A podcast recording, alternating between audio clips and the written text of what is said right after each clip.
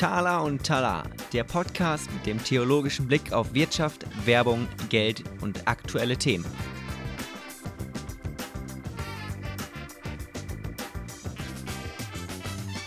Ja, herzlich willkommen zur nächsten Folge von Tala und Tala. Heute mit einem speziellen Gast. Markus Witzke besucht uns hier heute im Podcast. Hi, herzlich Markus. willkommen. Hi Markus. Hallo, freue mich heute da zu sein. Super, ja, uns freut es auch sehr. Wir haben auch ein spannendes Thema. Wir reden über Impact Investing. Ein Thema, was äh, sehr gut Thala und Tala, die beiden Welten, verbindet. Und du in gewisser Weise in Personalunion auch. Äh, du bist eigentlich ein Ökonom, arbeitest jetzt für eine gemeinnützige Stiftung. Erzähl doch mal unseren äh, Zuhörern ein bisschen, wer du bist, woher du kommst, was du so gemacht hast und was du gerade machst.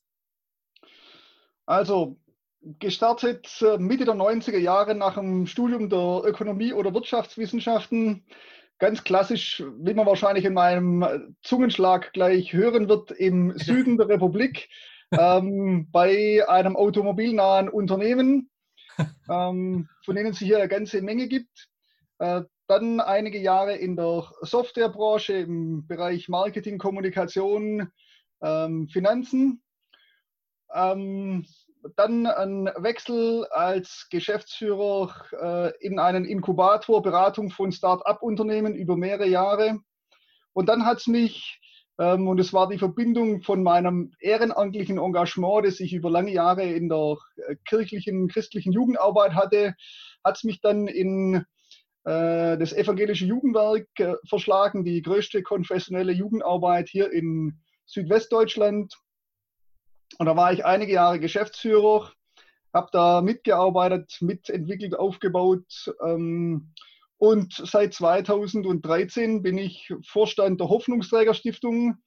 Ähm, quasi eine völlig neu gegründete Stiftung, ganz spannende Geschichte. Wann ähm, gegründet worden? 2013 von Tobias Merkle. Ähm, einer der äh, Söhne der Familie Merkel, die man eher von Zement oder Pharma kennt, ähm, der beschlossen hat, dass er mit dem, was er an Taler, ich will mal den Begriff hier aufgreifen, äh, hat, dass er das doch nicht für sich behalten möchte, um da irgendwas Tolles sich zu kaufen, sondern dass er das ganz bewusst in eine Stiftung reingeben will, mit der er tolle Projekte fördern und unterstützen und begleiten möchte. Cool. Das heißt also, ist das für dich jetzt vom, von deinem Werdegang her ähm, äh, so, dass du für dich eine ganz klare rote Linie erkennst? Also, dass du sozusagen vom Wirtschaftsstudium hin bis zu einer Stiftung, ist ganz, empfindest du das als normalen Werdegang oder ist das irgendwie auch besonders oder, oder, ähm, oder hast du dich be bewusst, sagen wir es mal so, hast du dich irgendwie bewusst von irgendwas abwenden wollen? Von den früheren Inkubator-Beratungsgeschäften ähm, und auch Auto, Autoindustrie und so? Oder ist es für dich doch irgendwie alles sozusagen der gleiche, der gleiche Geist gewesen? Hm. Interessante Frage. Also, wenn, wenn ich heute zurückblicke, mache ich das mit einer gigantischen Begeisterung, was ich jetzt tue. Ähm, wenn ihr mich vor 20 Jahren gefragt hättet, ob ich mal Vorstand einer gemeinnützigen Stiftung bin, hätte ich äh, mir an den Kopf gefasst und gesagt, also äh, never ever.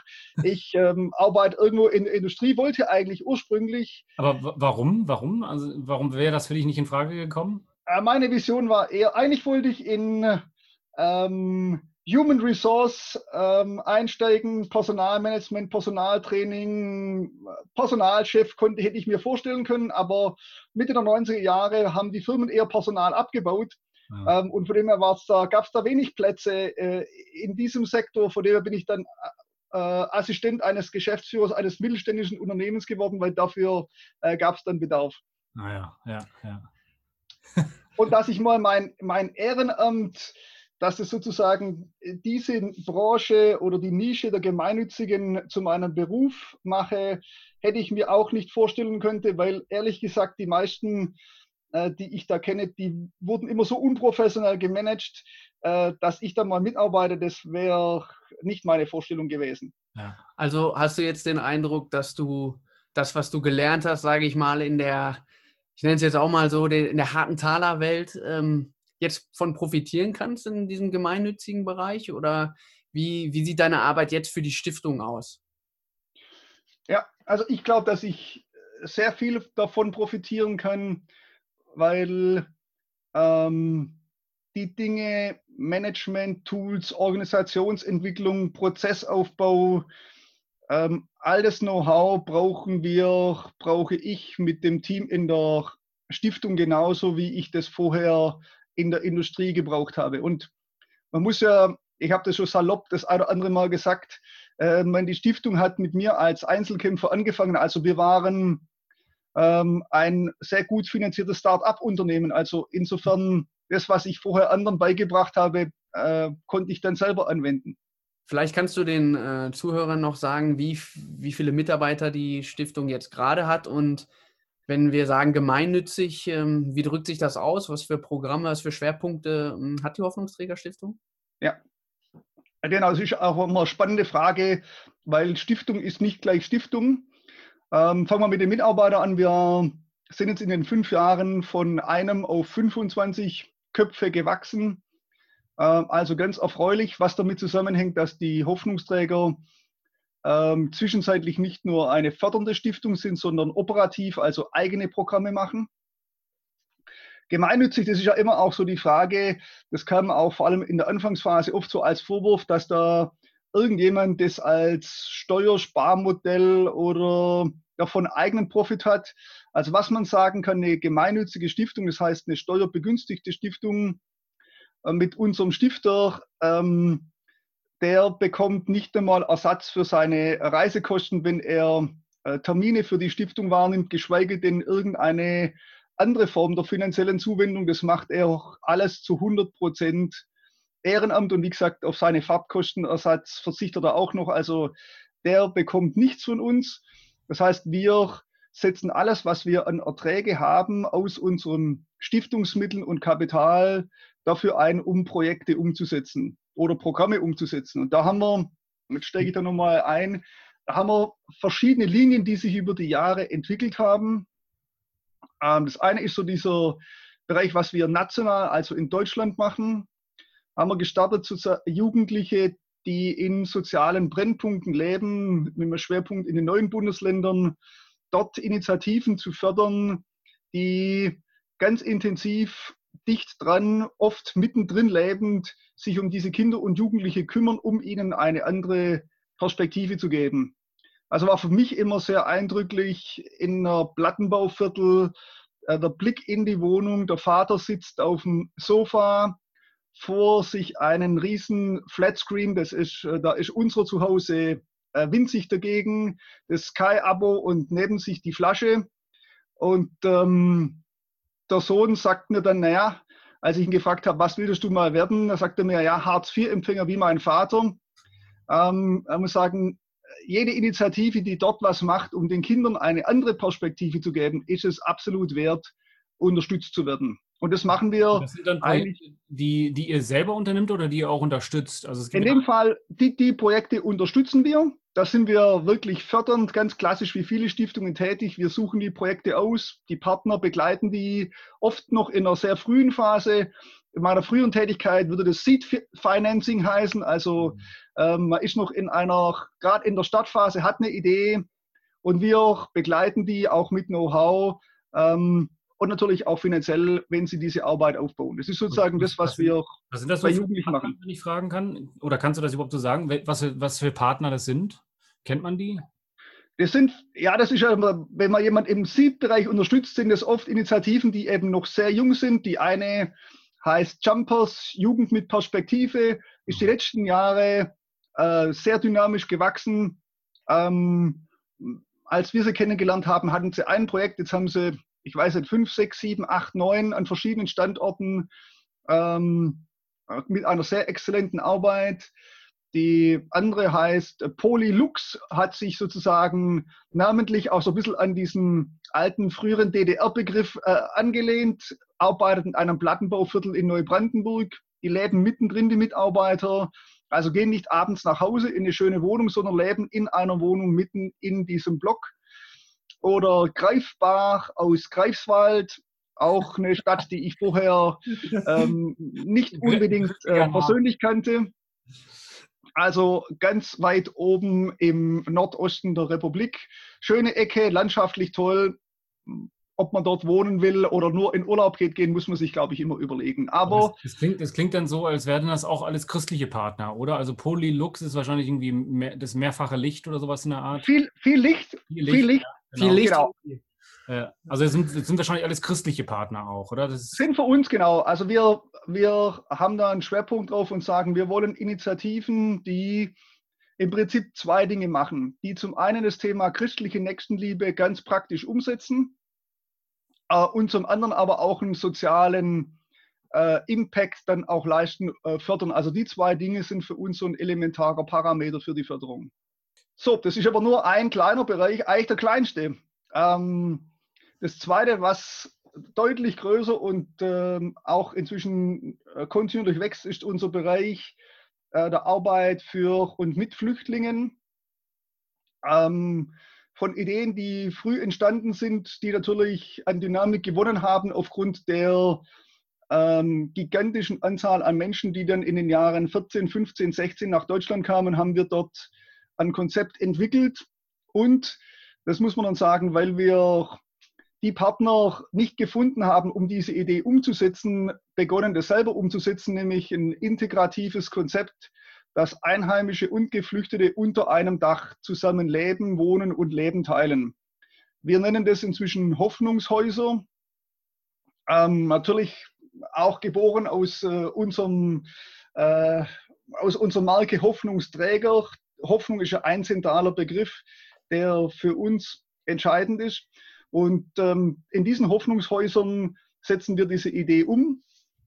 Und ähm, ich schlage da mal so ein bisschen die Brücke gleich, weil wir auch über Impact und Investment reden. Ja, genau, genau. Ähm, zu, den, zu, den, zu den Häusern nochmal. Das sind also tatsächlich Häuser, die ihr neu baut oder die ihr aufkauft und dann, dann wohnen dort Jugendliche, also jugendliche Flüchtlinge zusammen mit, mit äh, Sozialarbeitern oder wie, wie ist das genau? Hm. Also, ähm, Unsere Ursprungsidee war, dass wir Häuser aufkaufen, sanieren, also leerstehende Häuser, weil wir wollen ja keine anderen Mieter verdrängen. Ähm, und dort wohnen in der Regel äh, keine Jugend, also Jugendliche immer nur in Verbindung mit ihren Eltern. Das heißt, wir haben, äh, sind entweder alleinreisende junge Männer, davon gibt es ja eine ganze Menge, oder Familien mit ihren Kindern. Und das Ziel heißt immer eine gleiche, ein gleiches Verhältnis an Einheimischen und Geflüchteten. Also in Leonberg, zum Beispiel in unserem Haus, sind acht Wohnungen, zwei WGs. Da sind die WGs auch gemischt zwischen Einheimischen und Geflüchteten und jeweils drei Wohnungen, ähm, in denen geflüchtete Familien wohnen und drei Wohnungen mit Einheimischen. Und jetzt sanieren wir gerade die nächsten zehn Wohnungen in Leonberg ähm, äh, am daran geketteten Gebäude und die werden dann nächstes Jahr bezugsfertig. Hm. Und weitere Standorte haben wir in Esslingen oder in Liebenzell im Schwarzwald. Und grundsätzlich, du hast gerade angesprochen, ähm, dass der ursprüngliche Plan war, leerstehende Häuser zu kaufen und zu sanieren. Und dann hast du schon angedeutet, dass jetzt der Weg ein anderer ist, die Strategie eine andere ist. Und das klang schon durch, hat was mit Impact Investing zu tun. Vielleicht kannst du uns anhand des Beispiels der Hoffnungshäuser so ein bisschen mit reinnehmen, was wir unter Impact Investing verstehen können und wie die Hoffnungsträger Stiftung das umsetzt. Ja, also kurz damit mal so eine Idee kriegt, was, bevor wir da ständig über Impact Investment reden, vor allem im, im Hinblick auf Stiftungen. Das klassische Modell einer Stiftung sieht so aus, ich lege mein Geld gut irgendwo bei der Bank an, irgendein Vermögensverwalter verwaltet es und ich bekomme jedes Jahr einen Ertrag, weil ich dafür nur den Ertrag normalerweise meines äh, Geldes verwenden oder meines Vermögens. Und mit diesem Ertrag tue ich irgendwas Gutes. Das ist so das klassische Stiftungsmodell, wie es in der jüngeren Vergangenheit Land auf Land abpraktiziert wurde.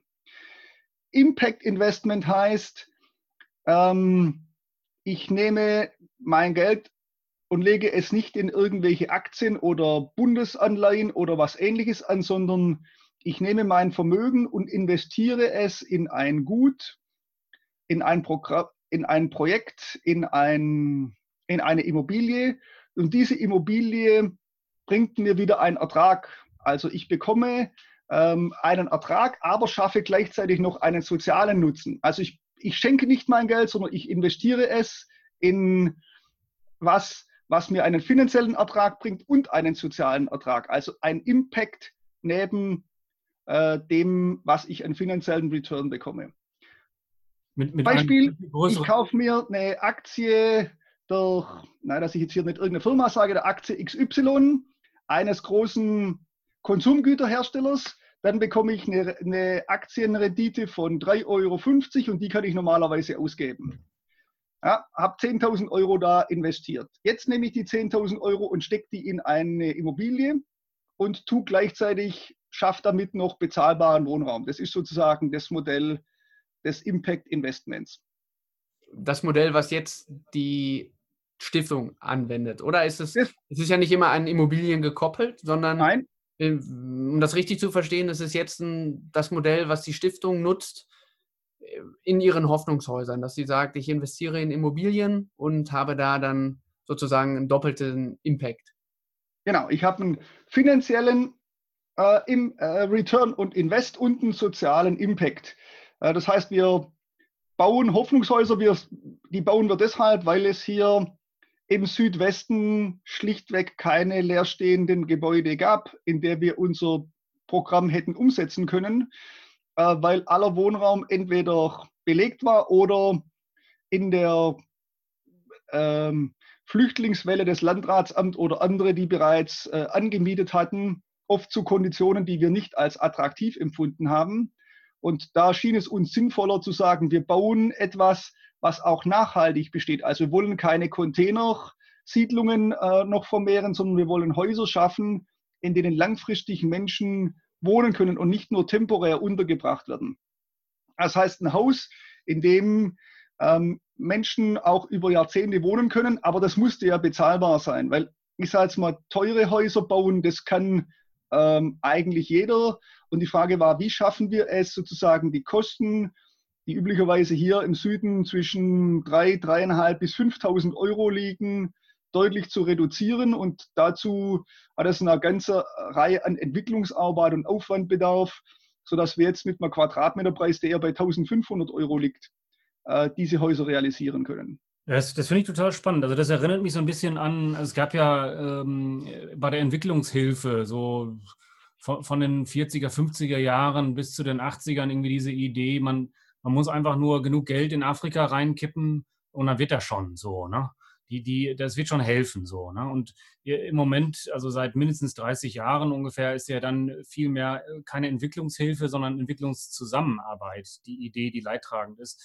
Äh, das heißt also, am besten ist es, äh, afrikanische Länder profitieren am meisten, wenn auch europäische Investoren invest also profitieren.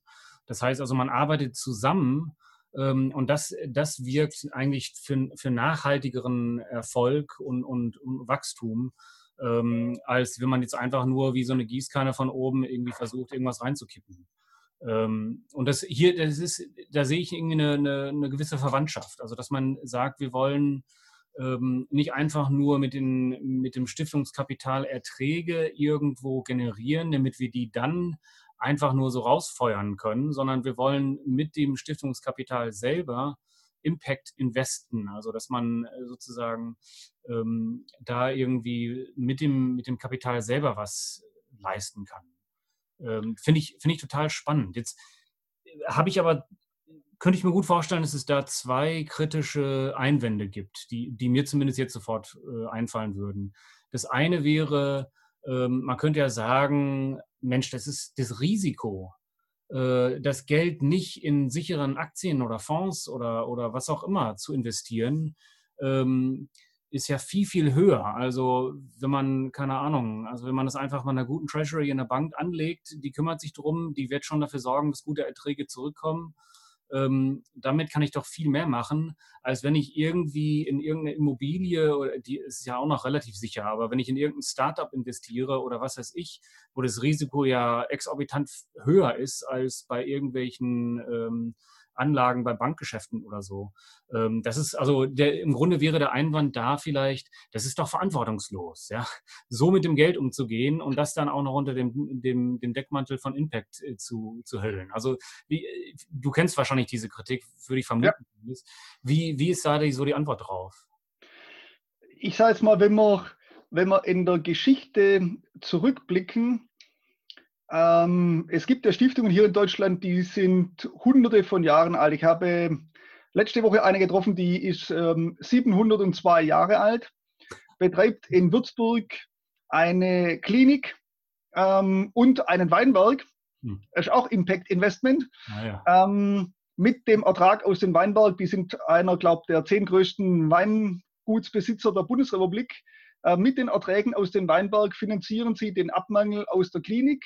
Und diese Klinik, äh, dieses Hospiz, wie es natürlich früher hieß, das ist ihr Impact Investment. Und da gibt es die Stiftung schon lange und die machen was Gutes. Oder auch eine ein Rollenmodell, das man sich wieder rausschauen muss, was immer noch existiert. Die Fugger sind ja vielen ein Begriff.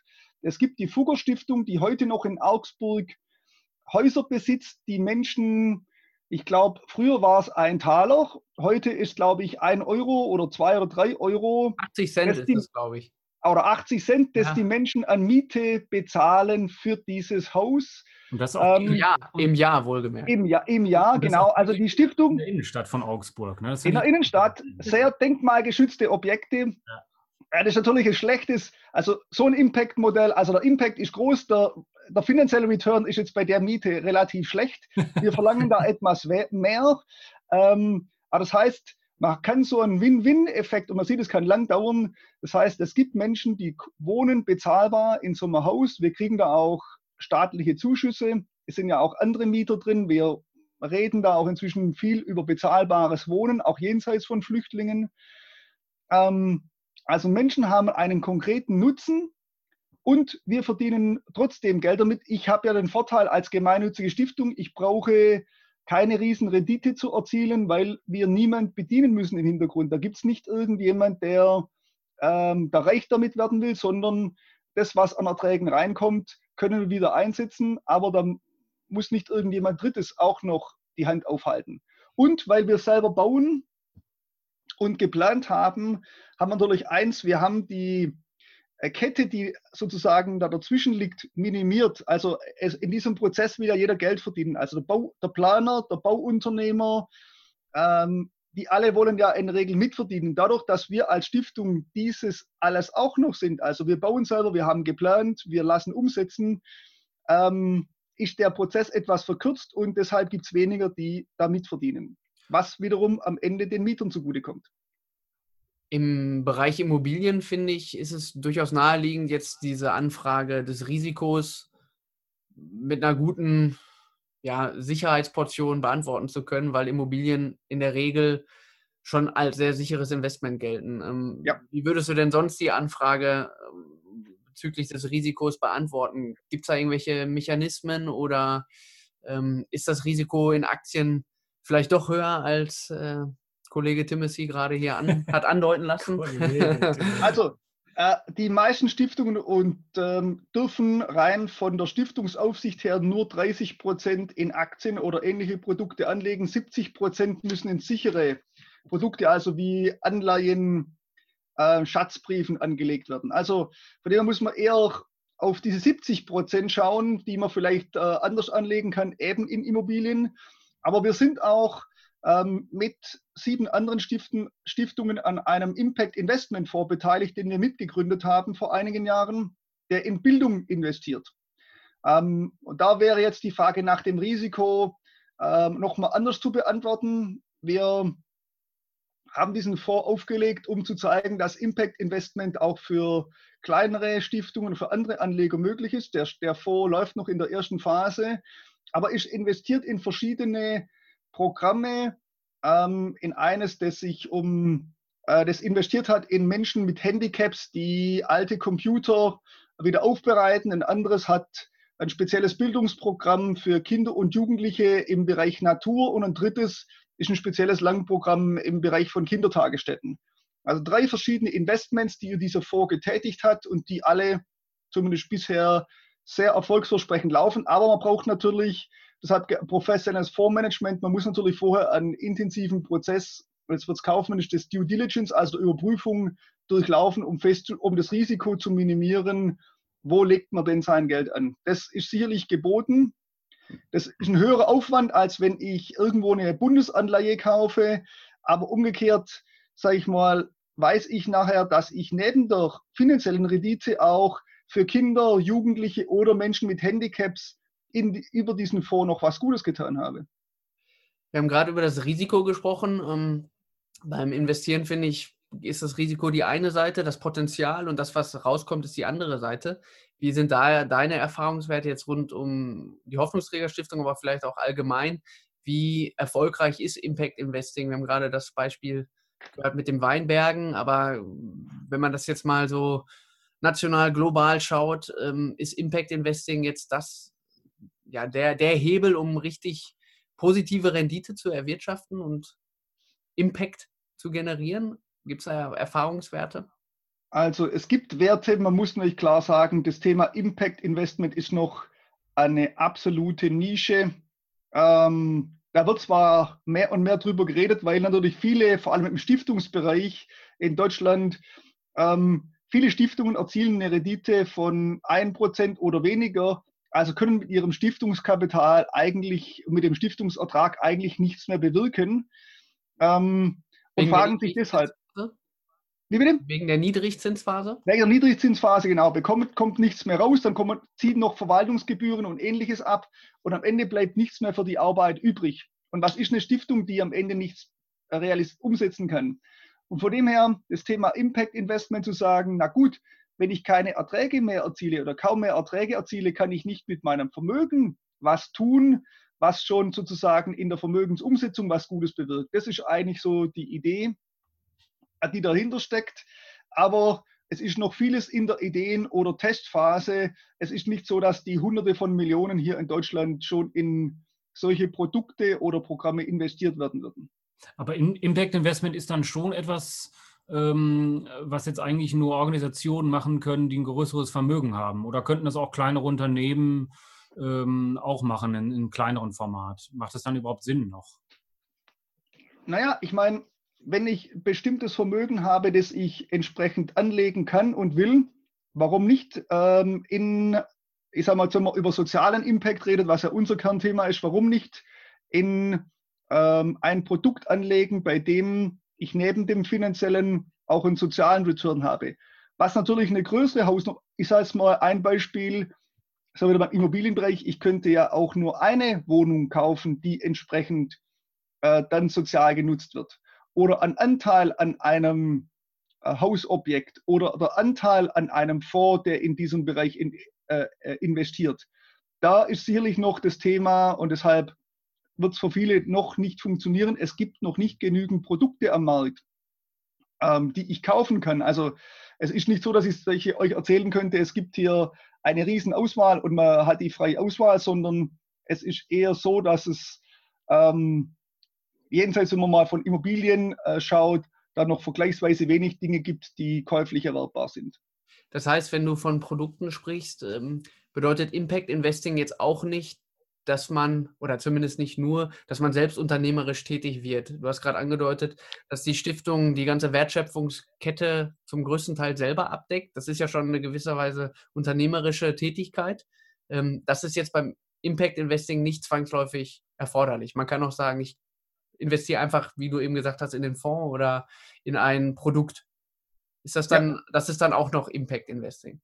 Natürlich, wenn, wenn ich wenn ich oder der entsprechende Anbieter mir gewährleisten kann, dass das, was er dort erreicht, eben mehr ist als eine ökonomische Rendite, sondern dass er auch irgendeine Form einer sozialen Rendite über dieses äh, Portfolio dann erwirtschaftet. Das lässt sich, wir haben zum Beispiel gerade bei diesem Bildungsfonds Kriterien, die auch wissenschaftlich ähm, von der Uni München begleitet werden, ähm, an denen wir feststellen können, welche Wirkung erzielt sozusagen dieses Investment, äh, weil Arbeitsplätze geschaffen werden, weil Programme stattfinden. Äh, und trotzdem wird äh, natürlich äh, ein Zins dafür bezahlt von den jeweiligen Unternehmen, die das Geld bekommen haben. Aber das, das finde ich ein bisschen schwierig. Also ich hatte ja vorhin ja gesagt, ähm, ich könnte mir zwei Einwände vorstellen. Ich hatte nur einen genannt, der zweite, und das, äh, da, daran knüpfe ich jetzt an ähm, ist, dass, dass da doch die Gefahr auch, es könnte doch die Gefahr geben, dass dieser Begriff Impact Investment eigentlich inflationär benutzt wird für alles Mögliche. Also dass plötzlich äh, man irgendwie alles Mögliche damit legitimieren möchte und sagen kann, ja, das hat irgendeinen, also irgendeinen sozialen Impact, weil äh, was ist ich und dann erfindet man irgendwas dazu. Also es ist ja keine geschützte Methode oder es ist so ähnlich wie mit dem Bio. Ich meine, jeder knallt immer jetzt Bio äh, vorne auf den Lebensmittel drauf. Ja, ähm, das wird einfach inflationär benutzt. Ähm, umweltfreundlich ist heutzutage auch jeder. Also ähm, das, du hattest ja gerade gesagt, Impact Investment ist ja noch eine Nische. Das ist vielleicht eigentlich ein Segen für Impact Investment, oder? Oder wie siehst du das? Also siehst du da die Gefahr des inflationären Missbrauchs von Impact Investment? Ja, das Risiko ist durchaus gegeben, weil natürlich, ähm, wer möchte nicht sagen, dass das, was er tut, ähm, dass er sozusagen schon durch die Investition was Gutes bewirkt. Also ich meine, umgekehrt, ähm, der, in der Regel kenne ich die Menschen nicht. Keiner will sagen, ich habe mich in ein, ich habe mein Geld in ein Rüstungsgüterunternehmen investiert und mit jedem Euro, den ich dort ähm, wieder zurückbekomme, ähm, werden so und so viele Waffen äh, produziert, die möglicherweise in unterschiedlichen Ländern dazu eingesetzt werden, äh, Menschen umzubringen. Das wäre, glaube ich, äh, nicht sehr zielführend. Wir würden das natürlich nie machen. Oder ich sage jetzt mal, keiner will doch, wird doch sagen, naja, ich habe mein Geld bei irgendeinem Kleiderhersteller investiert, der lässt mit Kinderarbeit in Asien produzieren. Äh, ich erreiche, das ist ja auch eine Form von Impact, halt kein positiver Impact. Also all das will man ja nicht, wenn man dafür sagen kann, ich habe mein Geld investiert, habe eine Rendite bekommen und dadurch wird noch Bildungsarbeit irgendwo unterstützt. Das ist natürlich klasse. Von dem her ist die Gefahr natürlich da, dass man alles, wo irgendwie eine vermeintlich oder tatsächlich positive Wirkung erzielt wird, dass man versucht, das mit einem äh, positiven Impact dann zu reklamieren. Ja, oder, oder vielleicht sogar noch perverser. Also ich könnte mir gut vorstellen, dass es äh, amerikanische Unternehmen gibt, die sagen, wir, wir investieren gerne in die Rüstungsindustrie, weil das hat einen guten Impact, nämlich Leute haben Waffen, mit denen sie sich verteidigen können. Ja? Also wa, was für ein Impact es ist, das hängt ja dann auch so ein bisschen von den ideologischen Rahmenbedingungen ab, die man selber vertritt. Ähm, und das, also ich glaube, das sorgt eben dafür, dass es vielleicht ein bisschen schwammig werden könnte. Es gibt eben keine klare Definition, was jetzt, ähm, also welche Produkte ähm, für einen, also einen bestimmten sozialen oder ideologischen Impact haben könnten. Wir haben eben über Bio gesprochen, da gibt es ja Bio-Siegel verschiedener Art. Gibt es sowas schon für den Bereich Impact Investing oder ist es dann so, dass die Banken oder hm, der Fondsmanager oder wie auch immer dann versucht, da Transparenz zu schaffen und das zu ist sagen. eine coole Idee, ne? Ich, also so, so, so wir, wir gründen Impact so. Investing Siegel. Das wäre doch cool. Also ich finde das cool. Finde ich auch gut. Haben wir hier gerade ein neues Impact Investing Modell genau. geschaffen? Ja. also Vielleicht gibt es auch 20. Du kannst noch mitmachen, Markus, wenn du willst. Du okay. Anteile sind noch zu vergeben. sein. Ja. Also ich denke, ähm, in die Richtung wird, wird sicherlich manches gehen, dass man überlegt, ähm, wenn man jetzt mal von einem positiven Impact redet, ich meine, grundsätzlich ist ja alles, hat ja alles irgendwo eine Wirkung, aber wir wollen ja positive Wirkung, dass es Anbieter geben wird, die in irgendeiner Form äh, Kriterien, Kataloge entwickeln, äh, schon entwickelt haben, um äh, nachher diese positive Wirkung auch darstellbar zu machen. Ähm, wir haben es bei anderen Finanzprodukten, ähm, da geht es aber weniger um Impact als um viel mehr, wenn es um Vermeidung äh, im, in verschiedenen ähm, anderen Ranges geht, also Umweltschutz, äh, eben keine Waffen, Alkohol und ähnliches. Also wo, wo es Anbieter bereits auf dem Markt gibt, die jede Aktie und jede Anleihe nach bestimmten Kriterienkatalogen überprüfen und dann dem Anleger Vorschläge machen. Das ist natürlich dann einfacher, wenn ich mich nicht wie wir sozusagen in Einzelinvestments begebe. Also wir kaufen, bauen ein Haus, sondern wenn ich, sage ich mal, 100, 200, 500.000, 10.000 Euro anlegen will, dann muss ich mich auf solche Kriterienkataloge verlassen können, weil ich gar nicht in der Lage bin, jedes einzelne Anlageprodukt einzeln zu überprüfen. Mhm.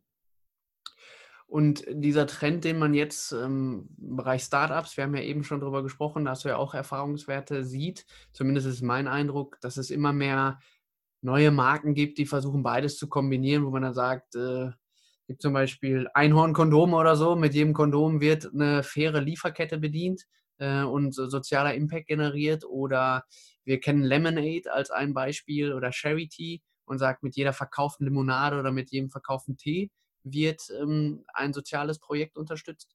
Ist das vielleicht sogar das Prototyp typische Modell für Impact Investing, was, was halt auch diese beiden Taler und Talar-Themen verbindet, weil man sagt, unternehmerisches Handwerk, was du ja auch in Personalunion bist, plus gemeinnützige, ähm, gemeinnützigen Impact. Ist, ist das der Prototyp von Impact Investing oder nur eine Variante, eine Spielart?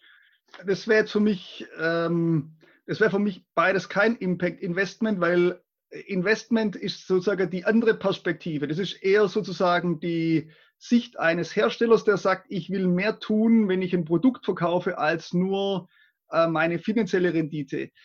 Investment heißt, ist immer sozusagen die Sicht des Investors, also des Geldgebers. Ähm, und die Sicht, die du gerade dargestellt hast, ist sozusagen die, die Sicht des Produzenten, der sagt, ähm, ich möchte auch eine soziale äh, Komponente bei meinen Produkten haben. Okay. Also ähnliche Grundidee, total genial, aber äh, anderer Blickwinkel. Bei uns ein Impact, ein positives Impact-Investment wäre, ich investiere in diese Firma und diese Firma stellt überproportional viele Menschen mit Handicap an. Ähm, ich bekomme meine Dividende als Aktionär und weiß, gleichzeitig wurden in der Firma ähm, doppelt, dreimal, viermal so viele Menschen angestellt, die ähm, eben sonst keinen Arbeitsplatz gefunden hätten. Das okay. wäre dann Impact Investment, Blickwinkel Investor. Was, was ich total spannend an dem, an dem Konzept finde, ähm, ist, dass sozusagen die, es werden konzeptionelle Barrieren abgerissen. Also sonst hat man häufig die Vorstellung, ähm, gerade bei einer Stiftung, da ist das Geld wirklich nur Mittel zum Zweck. Es muss also irgendwie aus Geld mehr Geld gemacht werden und erst dann kann was Gutes gemacht werden. Und hier, glaube ich, bei Impact Investment ist mehr die Idee, nee, das Geld kann selber an dem Guten sozusagen wirksam werden. Also man investiert es und ähm, es ist nicht irgendwie eine dreckige Vorleistung, die gemacht werden muss, bis man dann endlich das Gute machen kann, sondern also im Grunde kommt hier Talar und Taler äh, sozusagen in eins zusammen, also als, als konzeptionelle Einheit. Ähm, aus deiner Sicht ist das dann eigentlich für dich ähm, sozusagen der, der, der Königsweg von jedem christlichen Unternehmen. Also das eigentlich müsste jedes christliche Unternehmen oder jedes Unternehmen, was auch ideelle Werte vertritt und eigentlich auch fördern möchte, ähm, müssten die auch Impact Investment machen? Ist das eigentlich sozusagen die, die Zukunft, wo jeder auch mal wach werden sollte? Ich würde sagen, es ist zumindest das Modell für jeden Investor, der sein Geld anlegen möchte und anlegen will, dass er überlegt, äh, ähm, tue ich mit dem, wo und wie ich mein Geld anlege, erfülle ich dort bereits einen sozialen oder irgendeinen anderen Nutzen? Also verbinde ich mein Investment, meine Geldanlage bereits mit einer guten Tat? Äh, dann ist es, glaube ich, dann habe ich einen zweifachen Nutzen, nämlich einen finanziellen und einen sozialen. Das wäre, glaube ich, das, was ich mir wünschen würde, dass wir das langfristig noch viel, viel mehr hinbekommen. Wenn jetzt unsere Zuhörer sagen, wir haben ja auch den einen oder anderen Investor dabei, gehen wir mal von aus.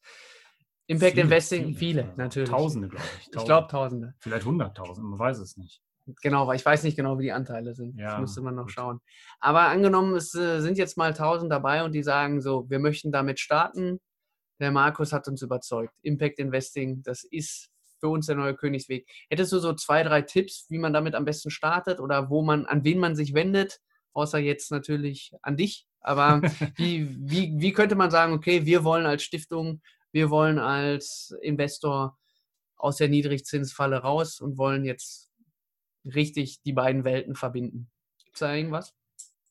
Also das eine ist sicherlich bei der, bei der eigenen Bank mal nachzufragen, ob sie schon so ein Produkt hat. Könnte sein, das äh, lässt noch auf sich warten. Die andere Frage ist selber zu mal überlegen, wo gibt es was, wo ich mein Geld anlegen kann, bei mir regional in der Nähe, eine Einrichtung, Organisation, die ähm, A, das Geld gebrauchen kann, B, vielleicht auch einen kleinen Zins dafür bezahlt, aber wo ich hinschauen kann, wo ich weiß, dass dort auch äh, wirklich sozial was Tolles passiert. Äh, ansonsten gerne an uns wenden. Wir wollen noch viele Hoffnungshäuser bauen, da kann man sein Geld auch gut investieren. Sehr gut. Das, das ist ein schönes Schlusswort. Ja, auf jeden Fall, auf jeden Fall. Ja, war ein spannendes Gespräch. Markus, vielen, vielen Dank für deine Zeit. Fand ich echt klasse.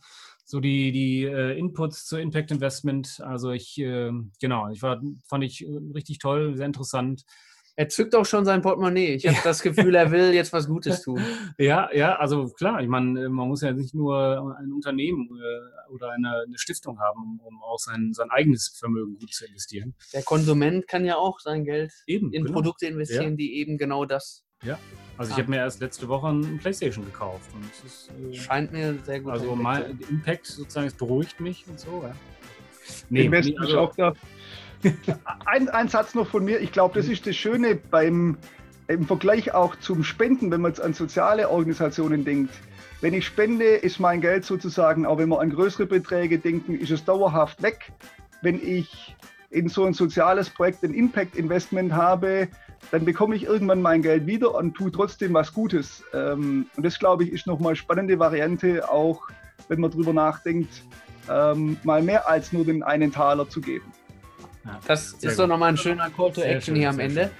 Äh, vielen Dank an alle Zuhörer. Vielen Dank für deine Zeit Danke. und bis bald. Bis bald, Bis Marco. bald. Ja, tschüss. Tschüss.